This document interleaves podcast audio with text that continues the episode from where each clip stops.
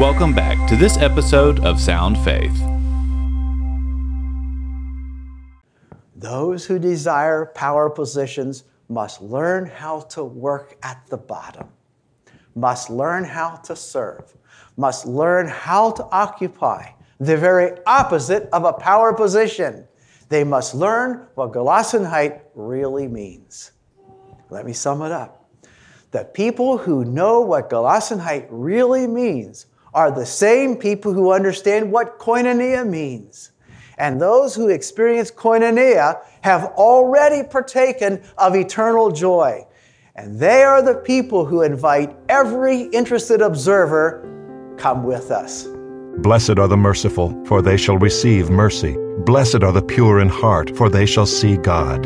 You have heard that it was said, you shall love your neighbor and hate your enemy. But I say to you, love your enemies and pray for those who persecute you, so that you may be sons of your Father who is in heaven.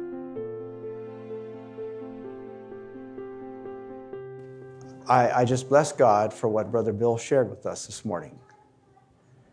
I'm going to be talking more about shalom, the way the things are supposed to be. Now, I'm conscious of David's presence, and I invite his comments and corrections afterwards about this idea of koinonia.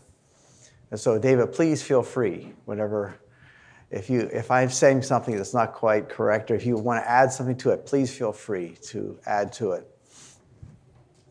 Many times in messages, we address the individual. This morning, I plan to address the body, the group. And I don't know your group very well. I thank you for allowing us to be here. This is the third time for me. It's the first time for my wife and daughter. But there's a connection I already feel with you because I've known David for so long.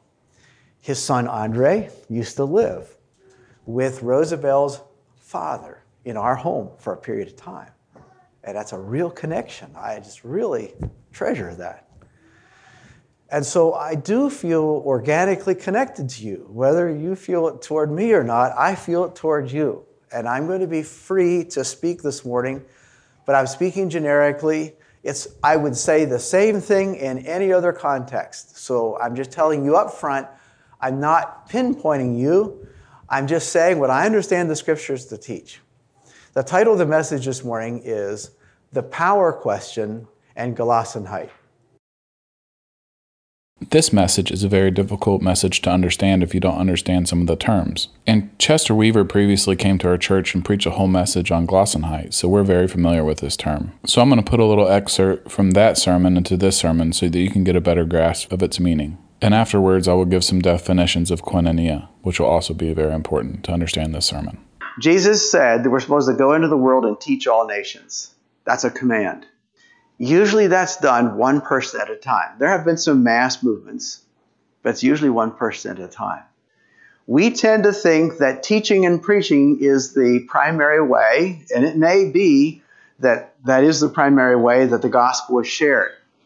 But as I would understand how history has indicated, it's this principle at work that is the most compelling for people to come into the faith. Let me give you one story first. A few years ago, I was with my father and my son in Belgium at Ghent. And the castle at Ghent is a place where there were over 110 Anabaptists killed. And they have the instruments of torture in that castle. It's quite a place to visit. They, at first, killed these Anabaptists outside the castle walls to be an example to the townspeople. This is what will happen to you if you take up this faith.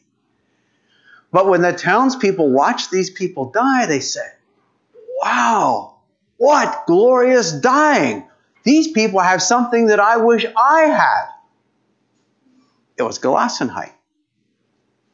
It was Gelassenheit that allowed them to be able to die like this. And Gelassenheit was so powerful that it invited people into the movement. That's just at Ghent.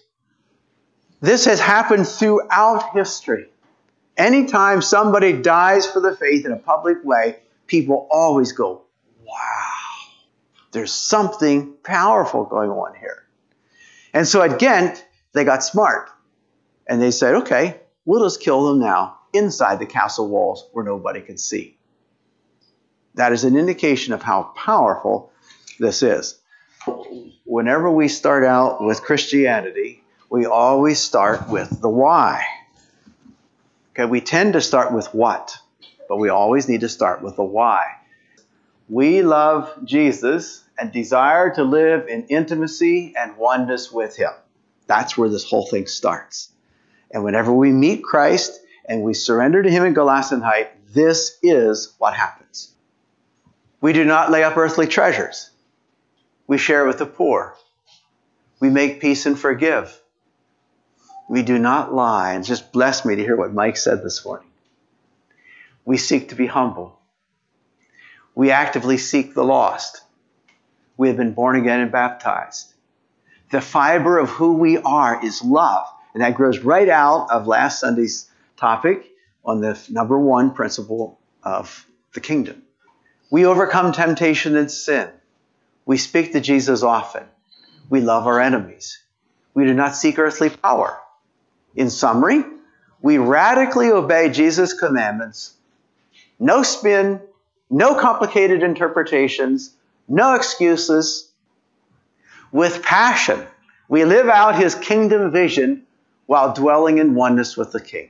That's how Gelassenheit works out. I'm saying that Gelassenheit, you cannot have a relationship with Christ without it working out in Gelassenheit. It's just a part of being a Christian. When we get real with how weak we really are in our human powerlessness, then God goes to work. And that's what I was illustrating to you with this story in the castle of Ghent. So here is this list of 17 things, Gelassenheit. This is the best definition that I know of. It's a combination of all these. It's not one of these. There is, like we said, no English word that translates this way. But it's a combination of yieldedness and humility and calmness and composure and meekness and aplomb and tranquility and imperturbability and serenity and poise and sedateness and letting go. It's the opposite of self-assertion. It's a gentle spirit. It's submitting to God's will, brokenness, esteeming others above ourselves. It's the union and agreement of the inner experience without response.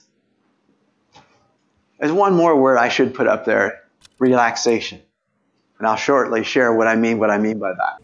What helped me better understand this message while listening to this sermon was to keep this definition of Gelassenheit in mind, that it's a humble submission and a peace that surpasses our understanding. A humble submission and a peace that surpasses all of our understanding. Instead of me sharing a definition of koinonia with you, I think David Pawson did a perfect job in this video. In all this, one word figures quite prominently, and that's the word koinonia, which is translated in our Bible fellowship. But that's a word we really haven't understood. Fellowship, or koinonia, is a very profound relationship. We talk about, we'll have a bit of fellowship over a cup of tea in the hall after the meeting. As if a cup of tea creates fellowship. It creates a bit of friendship. But fellowship is far more than a cup of tea. Koinonia was a word that was used of partners in a business. We would say partnership. So that if that business fails, everybody involved in it goes down. They have fellowship in the business. They are bound up with each other so that if one goes, they all go. If one survives, they all survive. That's fellowship. Or to give you an even more startling illustration, in those days, as today, they occasionally had Siamese twins born. Of course, there was no hope of separating them in those days. Even modern surgery doesn't always succeed. But when Siamese twins are born, if they're joined side by side, they have the same bloodstream. And that's one of the difficulties of separating them, if the blood is circulating through both their bodies. And when Siamese twins were born in the ancient world, they were said to have koinonia in blood, which means that if one died, the other would die, you see. They're so bound up together that what happens to one will happen to the other. That's koinonia. It's not just having a nice friendly cup of tea together in the church hall after the service. It's being so bound up together that what happens to one happens to the lot. Jesus said, watch out for those Pharisees. Watch out for their teaching. And later, when asked by the disciples who is greatest in the kingdom of heaven, Jesus set a little child among them. And when the mother of Zebedee's boys requested a power position for them, Jesus said, you don't know what you're asking.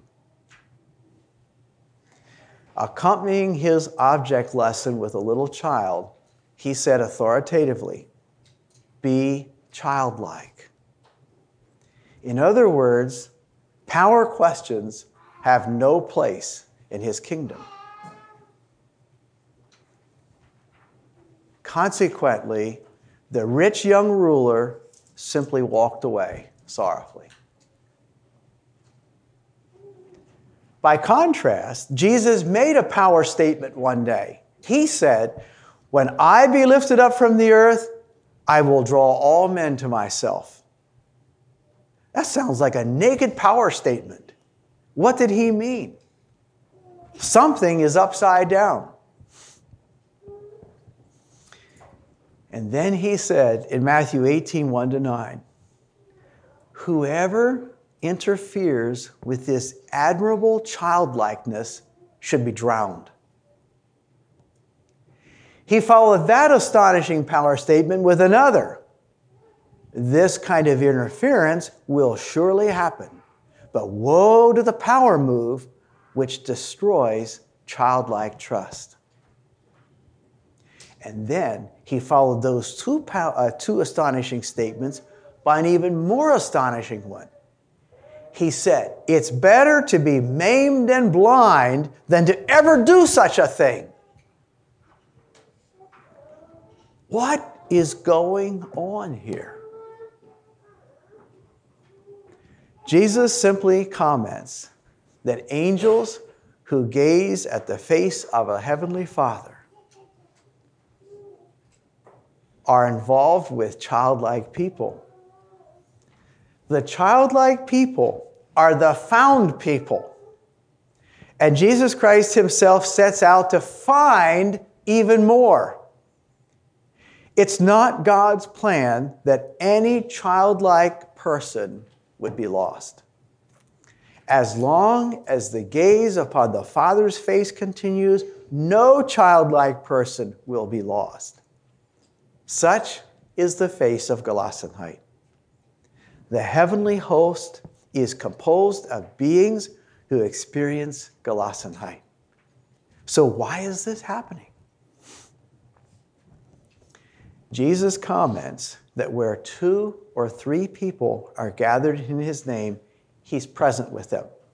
Now, not just any gathering of 2 or 3 explains why he is present. It's 2 or 3 childlike persons communicating with each other, sharing burdens with each other, fellowshipping at heart levels, together reverently obedient, exhorting and encouraging each other, rebuking sin in each other, praying together, working together, trusting each other, blessing each other, forgiving each other, learning together, and more explain why this is happening. Gelassenheit, Gelassenheit, collective Gelassenheit, collective childlikeness has been known to history as koinonia. Koinonia is so precious that it must be preserved at all costs. A sinning brother is approached privately and then semi-privately. Usually that's sufficient. By its nature, koinonia compels human beings to retain it, To lose it is to suffer the loss of gazing on the face of the Father. To lose it is to lose the opportunity to gaze upon other childlike souls. Nobody needs to be persuaded that koinonia is a good idea. Human beings already know this in their very bones. Most human beings unconsciously seek koinonia in marriage, the very closest human bond. Some find it, most do not. And then authority enters into koinonia, not from without, but from within. Koinonia is its own authority, because in Gelassenheit, it naturally agrees with the divine in all matters, spoken and unspoken. No coercion, no reluctance, no timidity. It's just yielded, relaxed, powerful, quiet, and unperturbed. Why? It's because the Holy Spirit is present. He speaks unlimited forgiveness for human sin, unfailing trust, while quietly waiting before the thrice holy God, and joy so deep that it cannot be fathomed. Koinonia is where God is found on the earth. The Scripture says that when Jesus finished his teaching on koinonia, which is focused a lot on Matthew 18, we'll look at that a little later here. The Scripture says when he was finished teaching on koinonia, great multitudes followed him. And we understand why. Who would not desire the experience of koinonia?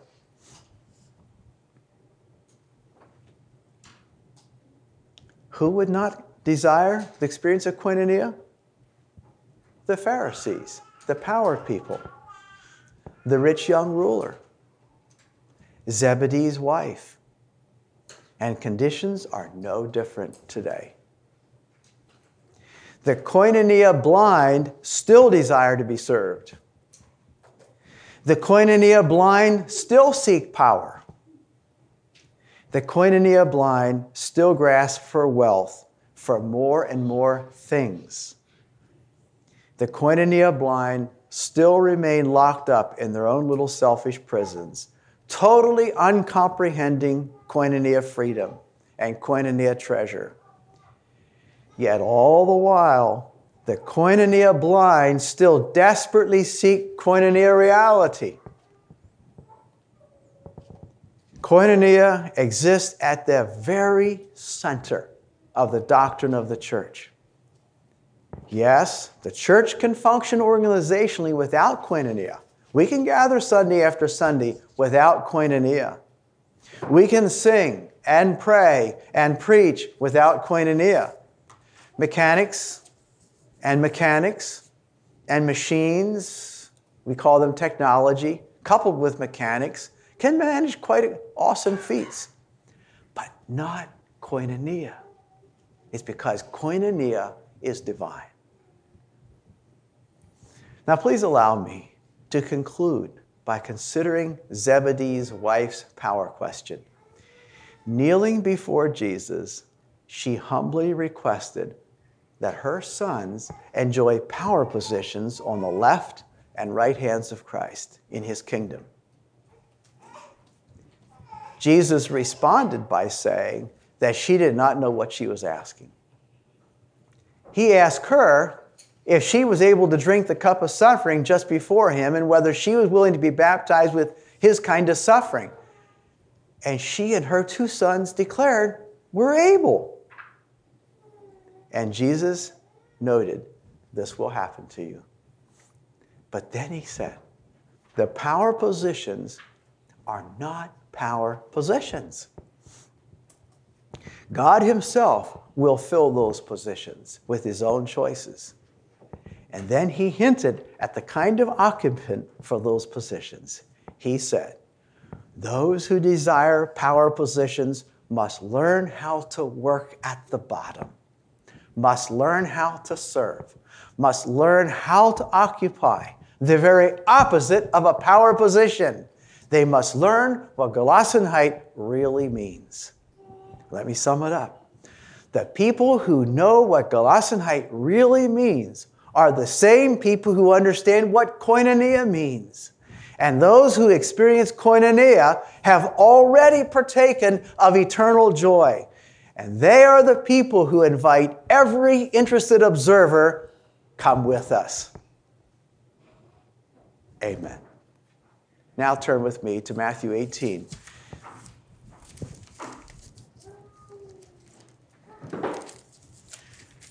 Brother Bill this morning was giving us the big picture.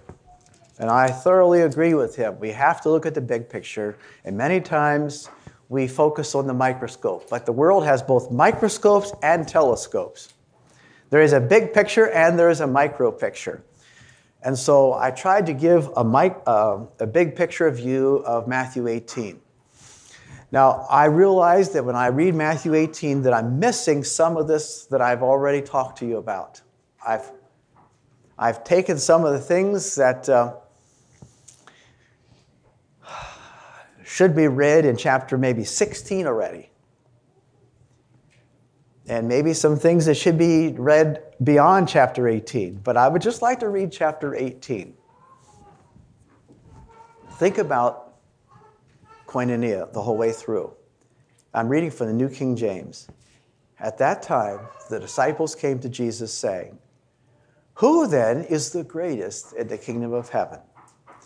Then Jesus called a little child to him and set him in the midst of them and said, "Assuredly, I say to you, unless you are converted and become as little children, you will by no means enter into the kingdom of heaven. Therefore, whoever humbles himself as this little child is the greatest in the kingdom of heaven. Whoever receives one little child like this in my name receives me. Whoever causes one of these little ones who believe in me to sin, it would be better for him if a millstone were hung around his neck and he were drowned in the depths of the sea. Woe to the world because of offenses, for offenses must come. But woe to that man by whom the offense comes. If your hand or foot causes you to sin, cut it off and cast it from you. It's better for you to enter into life lame or maimed, rather than having two hands or 2 feet to be cast into everlasting fire. And if your eye causes you to sin, pluck it out, cast it from you. For it's better for you to enter into life with one eye, rather than having two eyes to be cast into hellfire. Take heed that you do not despise one of these little ones. For I say to you that in heaven their angels always see the face of my Father who is in heaven.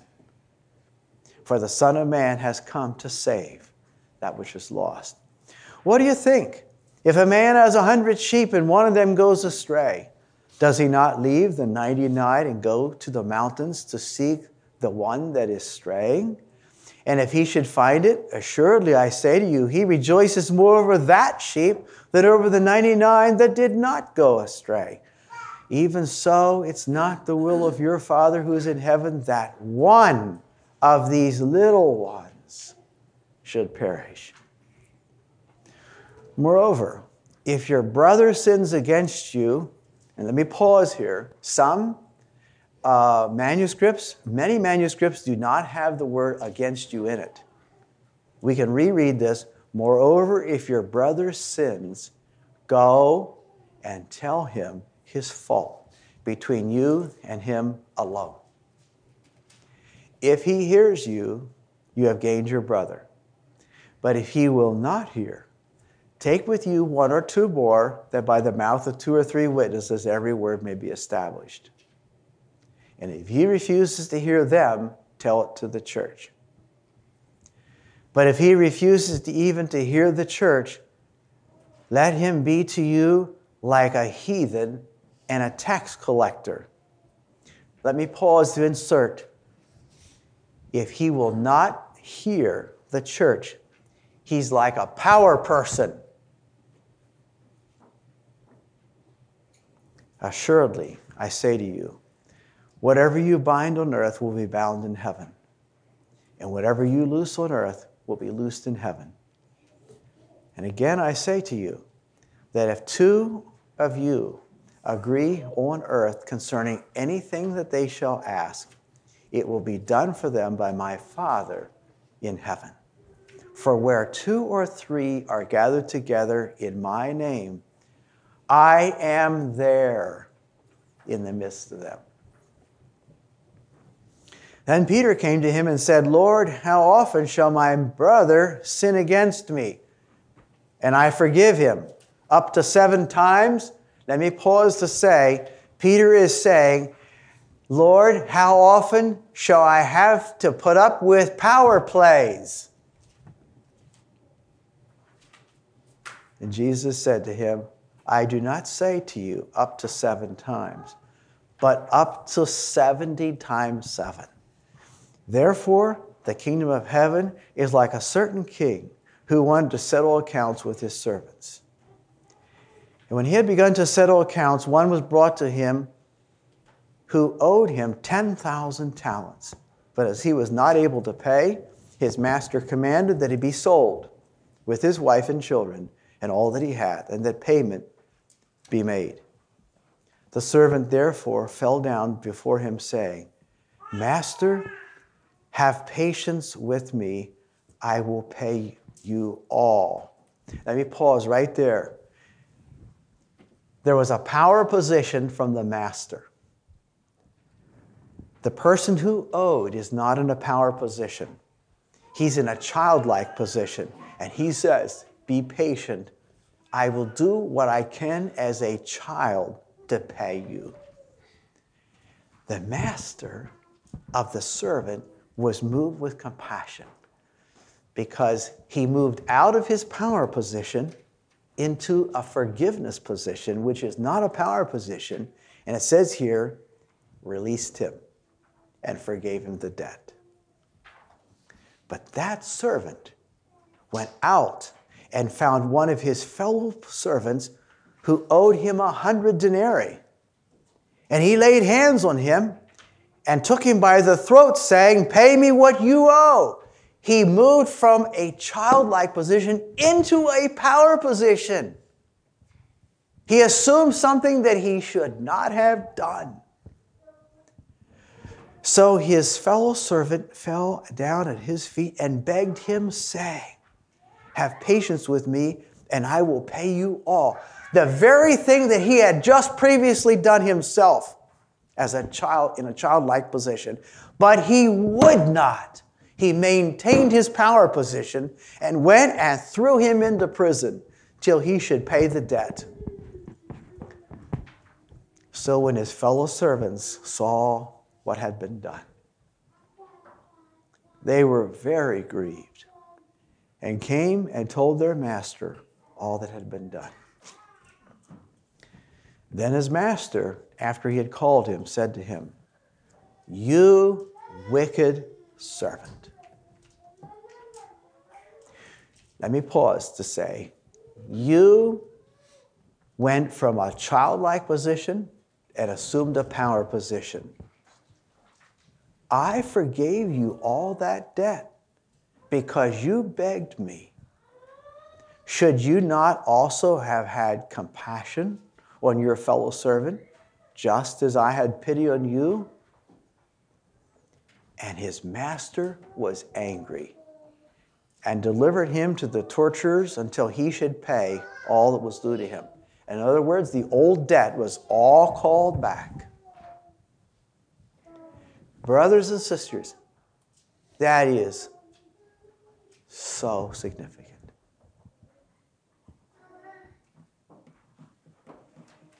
I don't know what to say. If that doesn't move our hearts, I don't know what will.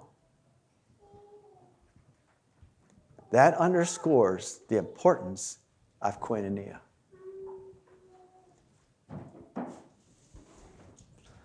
So my heavenly Father also will do to you if each of you from his heart does not forgive his brother his trespasses. Or we could rephrase it in terms of what I'm saying here. So will the Heavenly Father do for everyone who is not childlike with his attitude.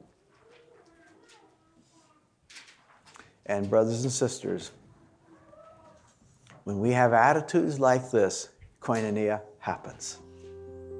Whenever there's power positions at work, koinonia does not happen. Amen. We thank you for joining us in this episode. For more information about Sound Faith, to read our blog, donate, or to see videos of the conversations that you hear in this podcast, visit our website at soundfaith.org. We love to hear from our audience, so leave your feedback in the comments for this podcast or send us a message directly through our Facebook page. Thank you again for listening, and we will be back next week with another episode of Sound Faith.